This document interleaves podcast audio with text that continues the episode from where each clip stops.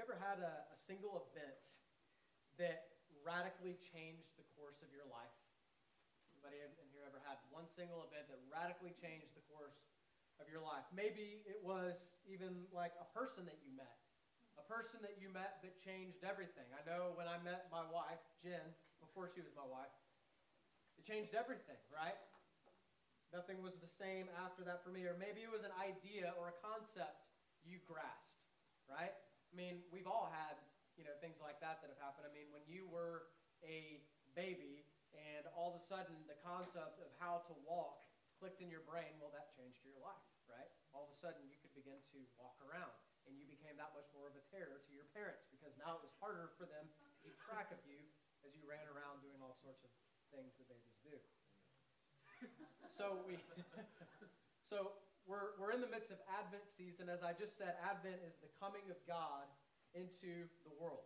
When God comes, everything changes. And in the, the passage that, that Maggie just read for Advent, we heard that John the Baptist is preparing the way for the coming of Christ, the one who would change everything. And my hope and prayer for you this morning and for this Christmas season is that you'd be changed by the truths surrounding Christmas that we're going to hear about this morning from God's Word. Like the young girl that we're about to meet in the passage that we're going to read this morning, God's Word can change you forever this morning if you'll let it. Today could be the day that you'll leave here and you'll look back on years from now and you'll say, December tenth, twenty seventeen was the day that everything changed for me. If you'll, if you have ears to hear and to listen to what God wants to say. And by the way, I'm not just talking to people that are not Christians. I'm talking to everybody in this room, okay? Because there are, there are times and there are markers in our lives Uh, where we need God to come in and we need God to speak. And I believe that God has a word for each one of you this morning.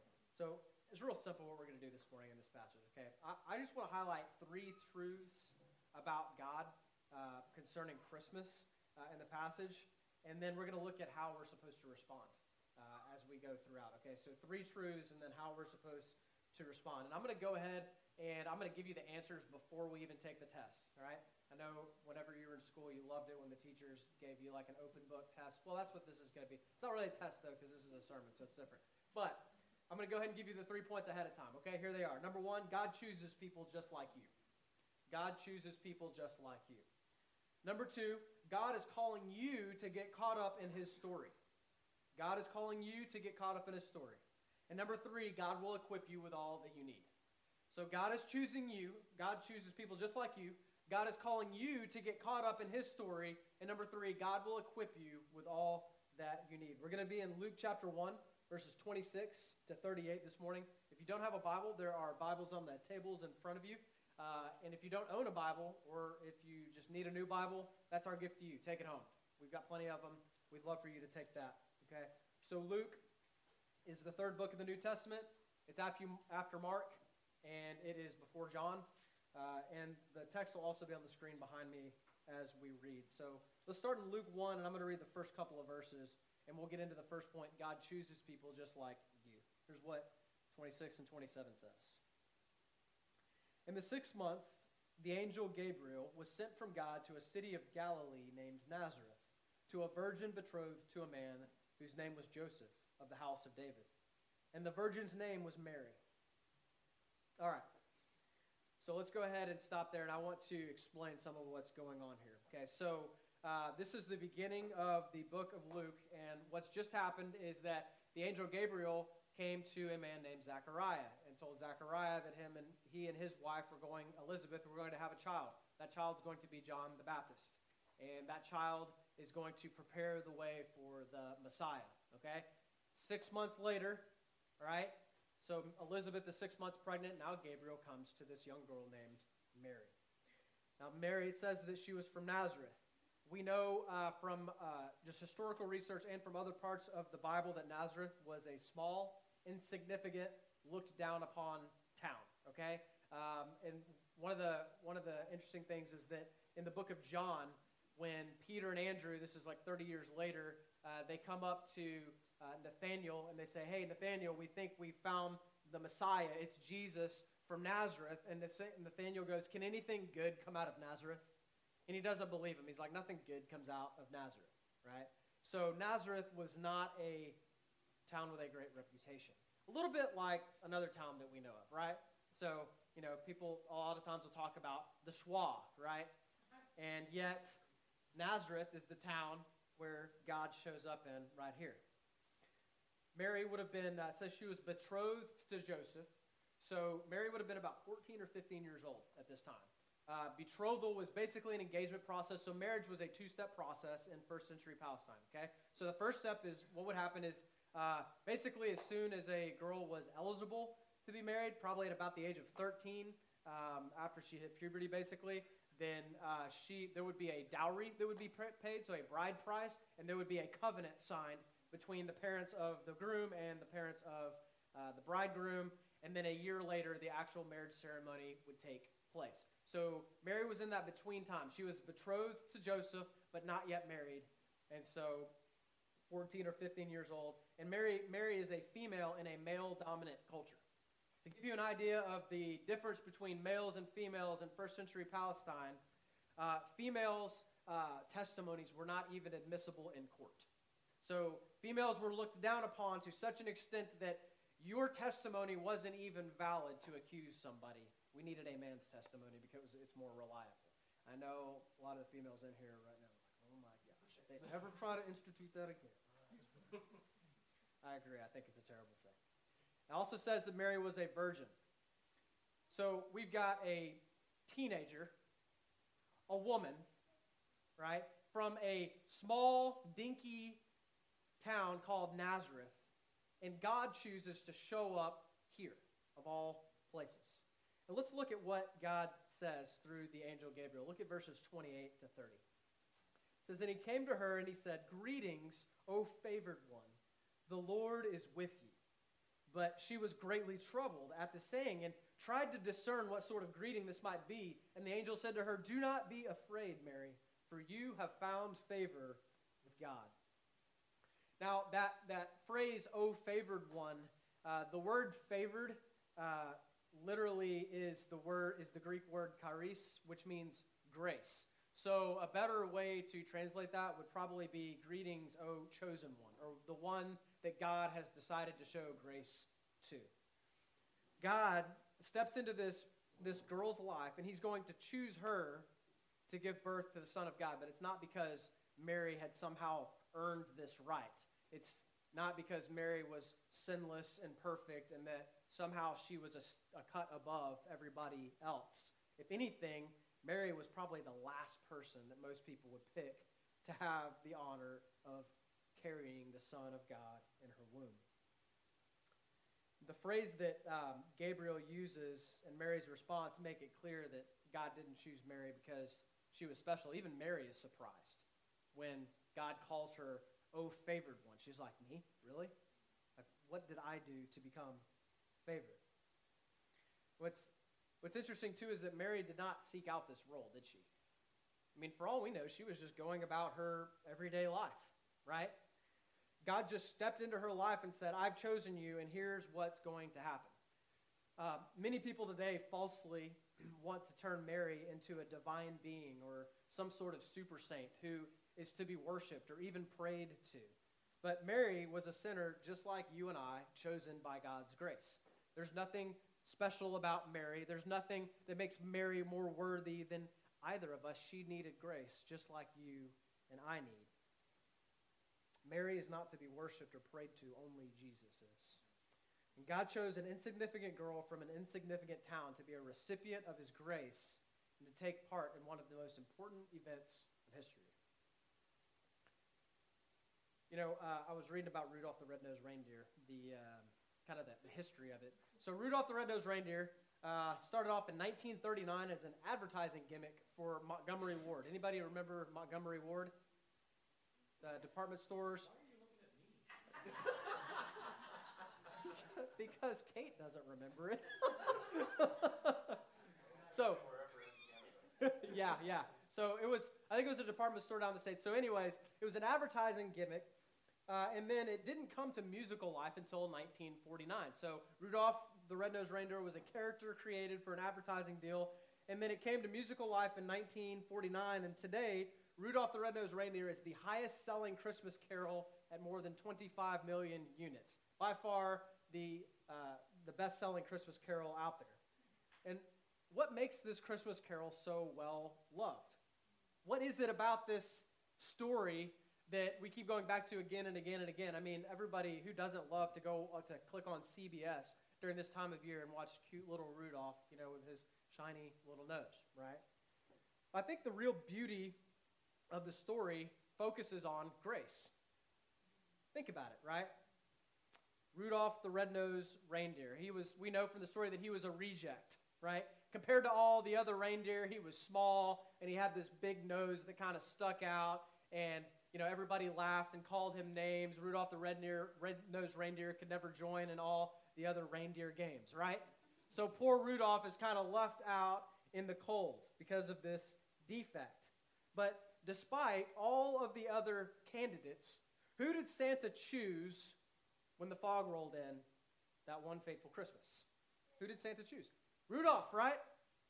Because Rudolph had the nose that could light the way.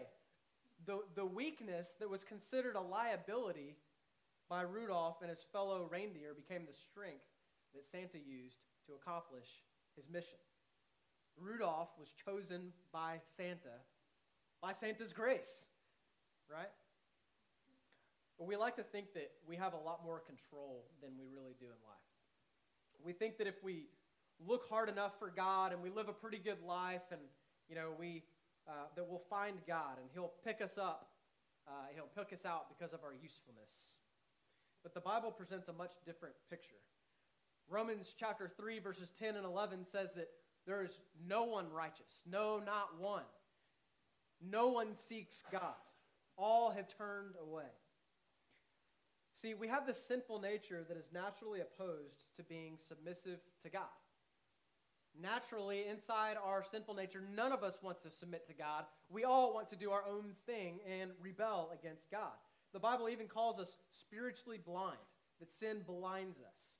We don't go looking for God. God comes looking for us. And that is what makes his grace that much sweeter. Nothing demonstrates this principle better, I think, than Christmas. Christmas is the epitome of the story of God coming to us. God leaving heaven and coming to earth and, and living as a man, living within the midst of the brokenness and the filth that we created because of our sin, so that he could rescue us. God stepping into humanity changed everything. And maybe this morning, like Mary, you're troubled that God would extend grace like this to you. Maybe it bothers you that God would, would be so gracious and loving towards you, and, and you find it hard to accept the fact that you don't have to do anything to be accepted in God's sight except believe. I know there's a lot of people that have trouble accepting things like that. That's natural. I think we have a hard time accepting handouts. We don't like receiving things that we haven't worked for or that we don't feel like we deserve, do we? Why do you think that is? Why is it so hard for us to do that? I think because by receiving the gift of grace, we have to acknowledge that we need it, right? You cannot receive a free gift of grace without also, by default, admitting that you need that grace, which means you have to humble yourself, which means pride cannot exist anymore. Pride has to go away, and humility has to come in for you to receive a gift of grace. You know, uh, we've been going out a lot. Uh, we'll go downtown to, uh, to sh- just to try to pray for people, share the gospel, and we'll bring coffee or hot chocolate. We'll hand out just something simple. You know, like, we're we're just doing it to kind of be nice. Like, we know that people down there are not going to, like, starve to death if they don't have our cup of hot cocoa. But we do it as a as a gesture, and when we hand that stuff out, many people refuse because they're afraid that others might think that they're poor. How silly is that, right? You ever thought about how silly? How silly that we refuse grace, that we refuse God's gift because we're afraid of how what damage that might do to our reputation or how that might hurt our pride. We keep ourselves from some of the most beautiful things because of our own pride, and we only hurt ourselves. Here's the deal. We have to humble ourselves, confess our failures, and submit to God. If we want this grace, and pride does not like to do that. Pride does not like to do that. My encouragement to you is do not let pride keep you from the joy that God's grace brings this Christmas. Don't let pride keep you from the joy that God's grace brings, okay? So so God has, has chosen this girl Mary just out of nowhere, right? So let's see what God chooses her to do. Let's keep reading verses thirty-one to thirty-three. And this is point number two. God is calling you to get caught up in his story. So the angel Gabriel continues, "Behold, you will conceive in your womb and bear a son, and you shall call his name Jesus. He will be great, and he will be called the Son of the Most High. And the Lord God will give to him the throne of his father David, David, and he will reign over the house of Jacob forever, and of his kingdom there will be no end." So there's two different stories going on right here. There's Mary's perspective, and then there's God's perspective at the same time, okay? So here's Mary's perspective. Mary was just minding her own business at home, and all of a sudden an angel shows up, comes to her and tells her that she's going to give birth to the next king of Israel, and that this, this king's kingdom is never going to end. It's going to be an eternal kingdom. And she's supposed to name him Jesus, which means Savior or Messiah. She doesn't know why. She doesn't know all the details. She doesn't know that Jesus' kingdom is not of this world yet. For all she knows, this is going to be a physical kingdom. She doesn't know how she's going to get pregnant. She sees a virgin. She doesn't know how she's going to raise this king. Her job at this point is simply to submit to God and trust him. Like, okay, if that's what you say, I'm just going to roll with it. That's basically Mary's perspective, and that's all Mary knows. She doesn't know anything beyond that. Now, from God's perspective, there's something much, much greater happening that Mary doesn't see right now, isn't there? This is the Son of the Most High, the promised Messiah. This is actually an exact fulfillment of Second Samuel chapter seven, verses twelve to fourteen. This is a covenant that God made with King David, okay? This is what God told David just pretty soon before he died in Second Samuel seven, twelve to fourteen. He said, "When your days are fulfilled, and you lie down with your fathers, I will raise up your offspring after you, who shall come from your body, and I will establish his kingdom. He shall build a house for my name, and I will establish the throne of his kingdom forever." Are you noticing similar language? The exact same phrase. "I will be to him a father, and he will be to me a son." Now, that prophecy was partially fulfilled with Solomon, because Solomon built a house for God. But there's a lot of times prophecy in the Bible, there's a there's a near fulfillment, and then there's a, a far fulfillment, okay? So there's a partial fulfillment in the short term, but there's a fuller, larger sense in the long term. Very similar to what we see here with Mary's perspective and God's perspective, okay? So there's some things happening that we can see right now, and there's about a million other things happening that God sees that we cannot see, okay? And so this prophecy is being fulfilled right now. This is the king that God told David would descend from his line, the king whose kingdom will never end. This is no earthly king with an earthly reign. This is God in the flesh whose reign will never end. Jesus will usher in a new kingdom. He will conquer sin and death forever through his death and resurrection. And by doing this, he will rescue people for himself from every tribe and tongue and nation. What Mary doesn't know is that God is setting in motion the climactic part of his plan to reconcile sinners and to forgive his enemies. And she's right in the center of it. She just doesn't realize it yet. When I was preparing this, I could not help but think of the song, maybe some of you know it, Mary, Did You Know, right? Mary, Did You Know? I want to read some of the lyrics from that song because I thought it was so perfect uh, of a fit here. It says, "Mary, did you know that your baby boy will one day walk on water? Mary, did you know that your baby boy will save our sons and daughters? Did you know that your baby boy has come to make you new? That this child you've delivered will soon deliver you. Mary, did you know that your baby boy will give sight to a blind man? Mary, did you know that your baby boy will calm a storm with his hand? Did you know that your baby boy has once walked where angels trod? And when you kiss your little baby, you have kissed the face of God."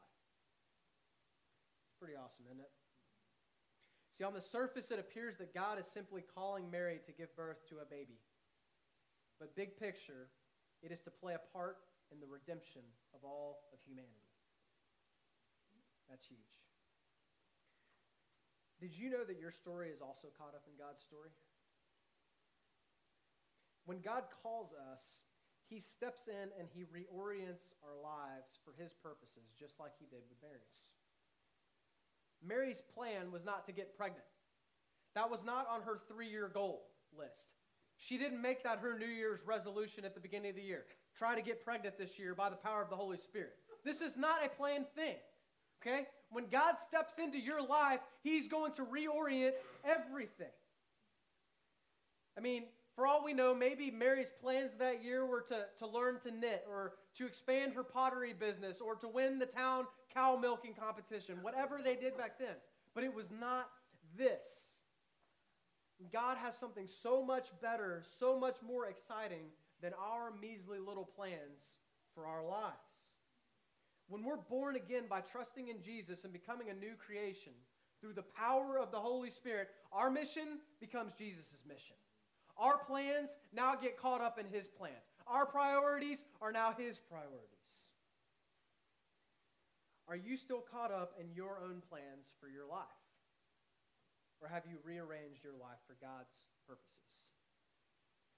You know, I was thinking as I was preparing this, and I could not think of really a single instance in the Bible where God came to an individual and asked them for permission for him to work in their lives. God never asks individuals if they'd like to obey him in the Bible. He didn't go to Moses and say, um, Moses, I was just wondering, would you be willing to go to Pharaoh and ask them for me to let my people go? No, that's not how it went down, is it? He said, Moses, you go to Pharaoh and tell him to let my people go, and I'll be with you. He came. Jesus came to Peter and Andrew, and he said, hey, follow me, and I'll teach you to become fishers of men. Jeremiah, Jeremiah, he told Jeremiah to preach the gospel, and Jeremiah just got rejected over and over and over again. And when Jeremiah st- uh, tried to stop preaching, you know what happened? He said, I couldn't stop proclaiming the word of God because it was like a fire in my bones. Paul, or Saul, Saul was on the road to Damascus, right? Getting ready to go and persecute Christians. Did God, did Jesus appear before Saul and say, Saul, would you mind not persecuting my people and maybe coming on my team? No, Saul did not have an option. In fact, he strikes Saul blind on the road to Damascus, and Saul's like, you know, who are you, Lord? And in uh, Acts chapter nine, verse five and six, he actually tells Saul, here's what you're going to do next. You're going to go to Damascus, and you're going to wait, and then you'll be told what to do. Those are the exact words from Acts chapter nine. He takes Saul's plans for Saul's life, and he literally changes his identity. Like his name changes from Saul to Paul, and he goes, yeah, those are not your plans anymore. These are now your plans. My story is similar. I had I had plans for my life, and guess what? Eight years ago, they were not moving to Canada to come and share the gospel with all of you and be the pastor of this church. This was not a part of my plan. This is not how I saw my life unfolding.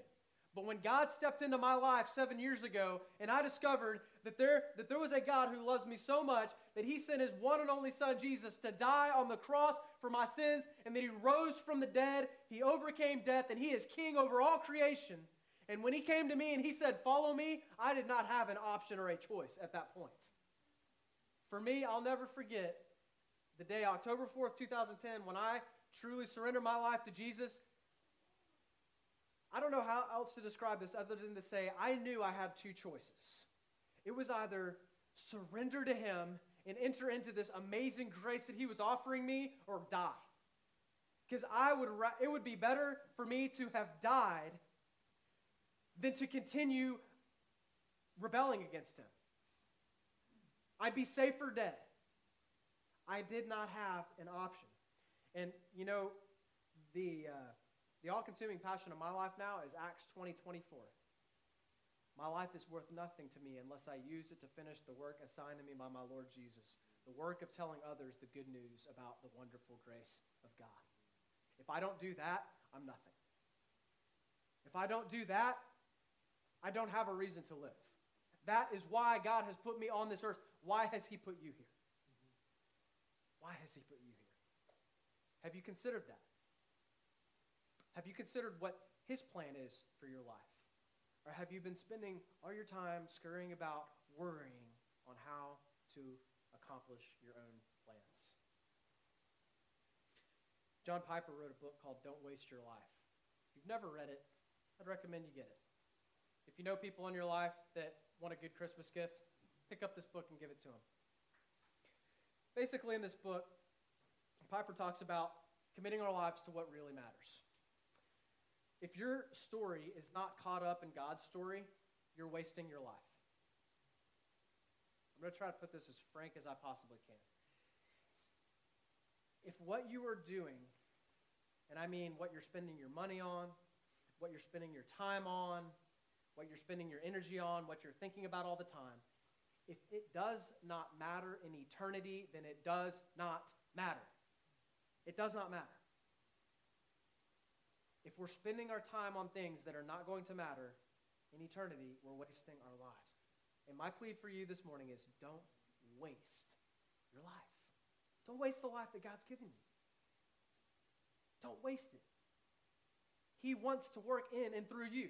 Oh, but I don't know how he could work through somebody like me. He worked through Mary.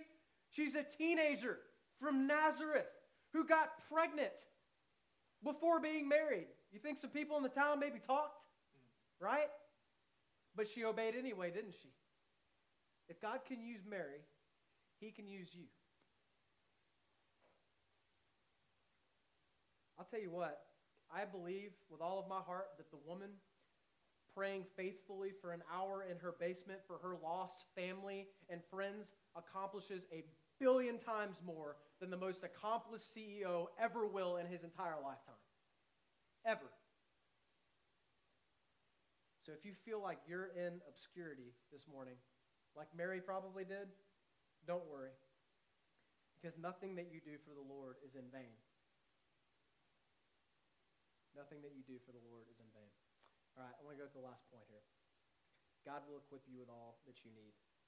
So God tells Mary, you're going to give birth to the Son of God. And Mary's got some questions, which naturally we probably all would as well, right? Maybe you've got questions. Maybe you know God has been calling you to step out in faith in your life, but what's keeping you from stepping out is you don't know how all this is going to work out.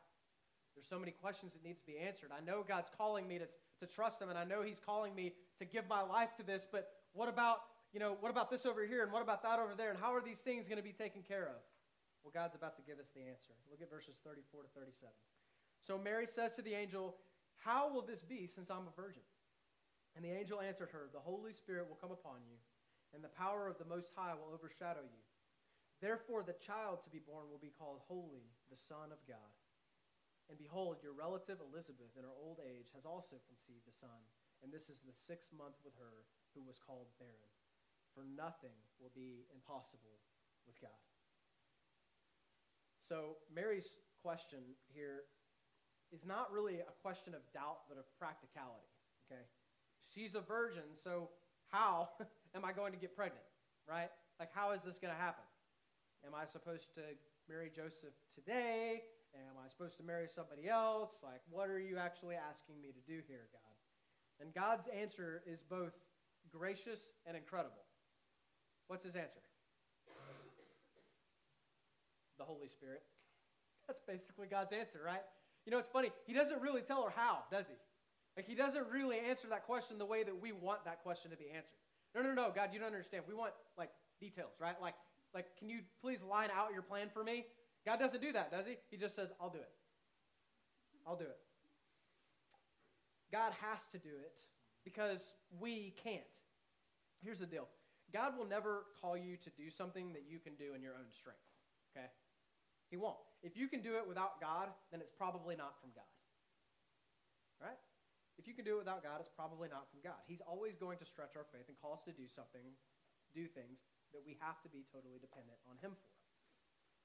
I, I want to briefly talk about the virgin birth, because this is a very important thing, an important doctrine, okay, uh, that I want to explain. Jesus had to be miraculously conceived by the Holy Spirit, because Jesus could not inherit the seed of Adam. Jesus could not descend from Adam. Why is that? Romans chapter five, verse twelve tells us the answer. Here's what it says. It says, "Therefore, just as sin came into the world through one man, and death through sin, and so death spread to all men, because all have sinned." You can think of sin kind of like a, a, a gene that is passed down, uh, except it's a corrupted gene that's passed down from one generation to another, okay? So when Adam sinned, that... That sinfulness has been passed down to every single generation since the beginning of time. We are born into sin, okay? And so Jesus, if we if we needed a perfect sacrifice, a perfect Savior, untainted by sin, then he could not come from Adam, could he? Or else he's going to have that sin gene, right? He's going to have that sin inheritance.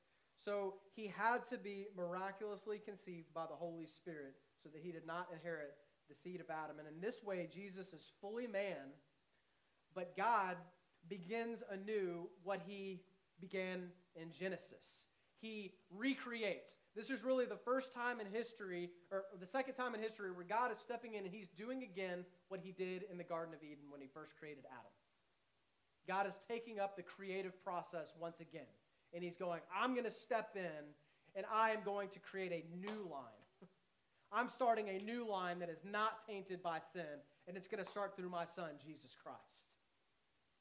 Fully man, fully God, untainted by sin. I love how one miracle simultaneously answers two big questions here. Do you notice that? From Mary's perspective, the question is, I'm a virgin, how can I get pregnant? The big picture question is, there is no one righteous, how can any man be saved? And with one miracle, God answers both questions right here. I'll show you, Mary, how you can conceive and still be a virgin. I will show you, world, how there is no one righteous, but I'm going to come to save sinners. The virgin birth. One miracle answers both of those questions. See, God called Mary to a task, but it was an impossible task. Mary could not give birth as a virgin, and she could not produce the Savior of the world. Only God could. And he did it by his th- power through a young girl named Mary. Anything of lasting value that you do will be by God's power, not yours. Your job is to respond exactly like Mary did. Look at the last verse, verse thirty-eight. Look at how Mary responds to this. And I think this is one of the most incredible examples we have in Scripture of faith. Mary said, "Behold, I am the servant of the Lord. Let it be to me according to your word." And the angel departed from her. I love this, because when Mary asked God how, God God's answer is the Holy Spirit. He doesn't actually tell Mary how, but that's good enough for Mary. Is it good enough for you? Is it good enough for you, or do you need to know how? Do you need to know all the details and all the answers? And, I, and and no, no, God, that's not good enough. Your character is not enough for me to trust in. I want to see an outline, point by point, of your plan, and then I'll trust you. That's not what Mary did here, is it? It's, it's natural for us to want to know exactly how God will provide. But that's not faith, and without faith, there is no power.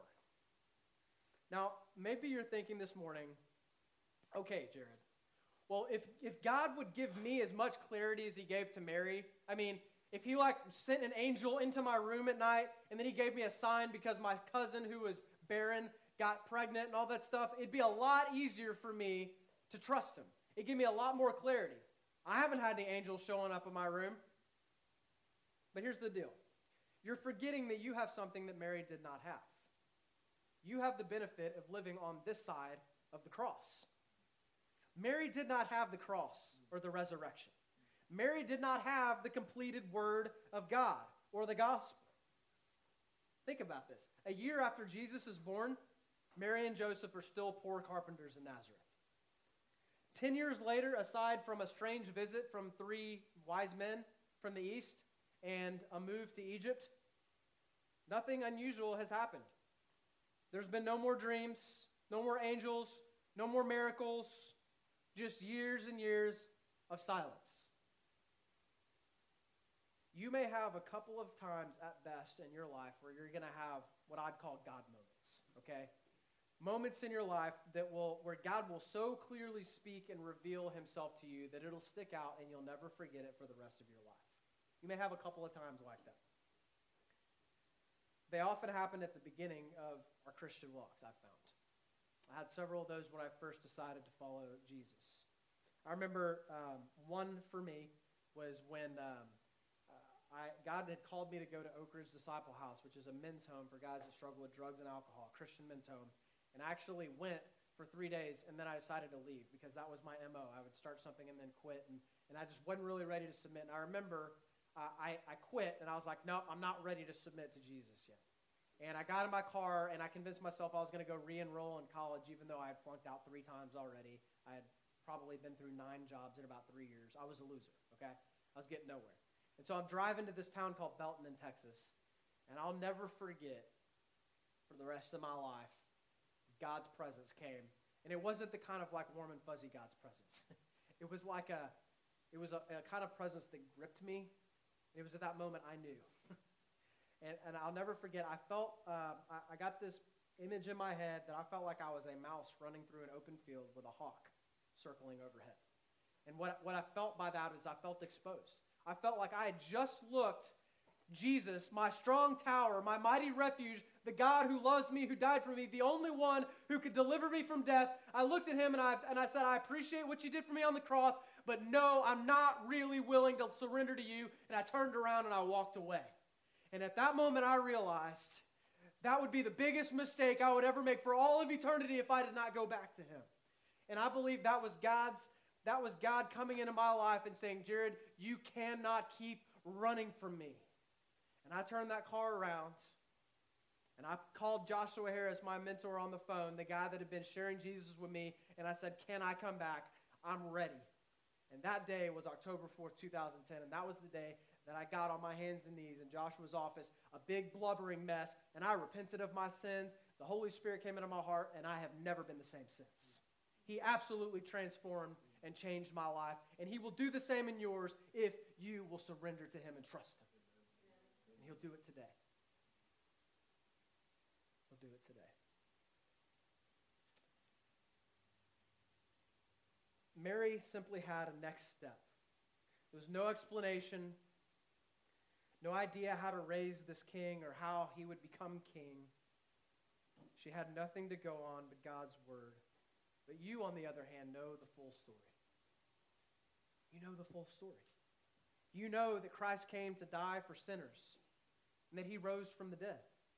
You know that you've been called to turn from your sin and to trust him and that he will raise you up on the last day. You know you've been called to go and make disciples of all nations. You don't need a sign. You don't need an angel to tell you what to do.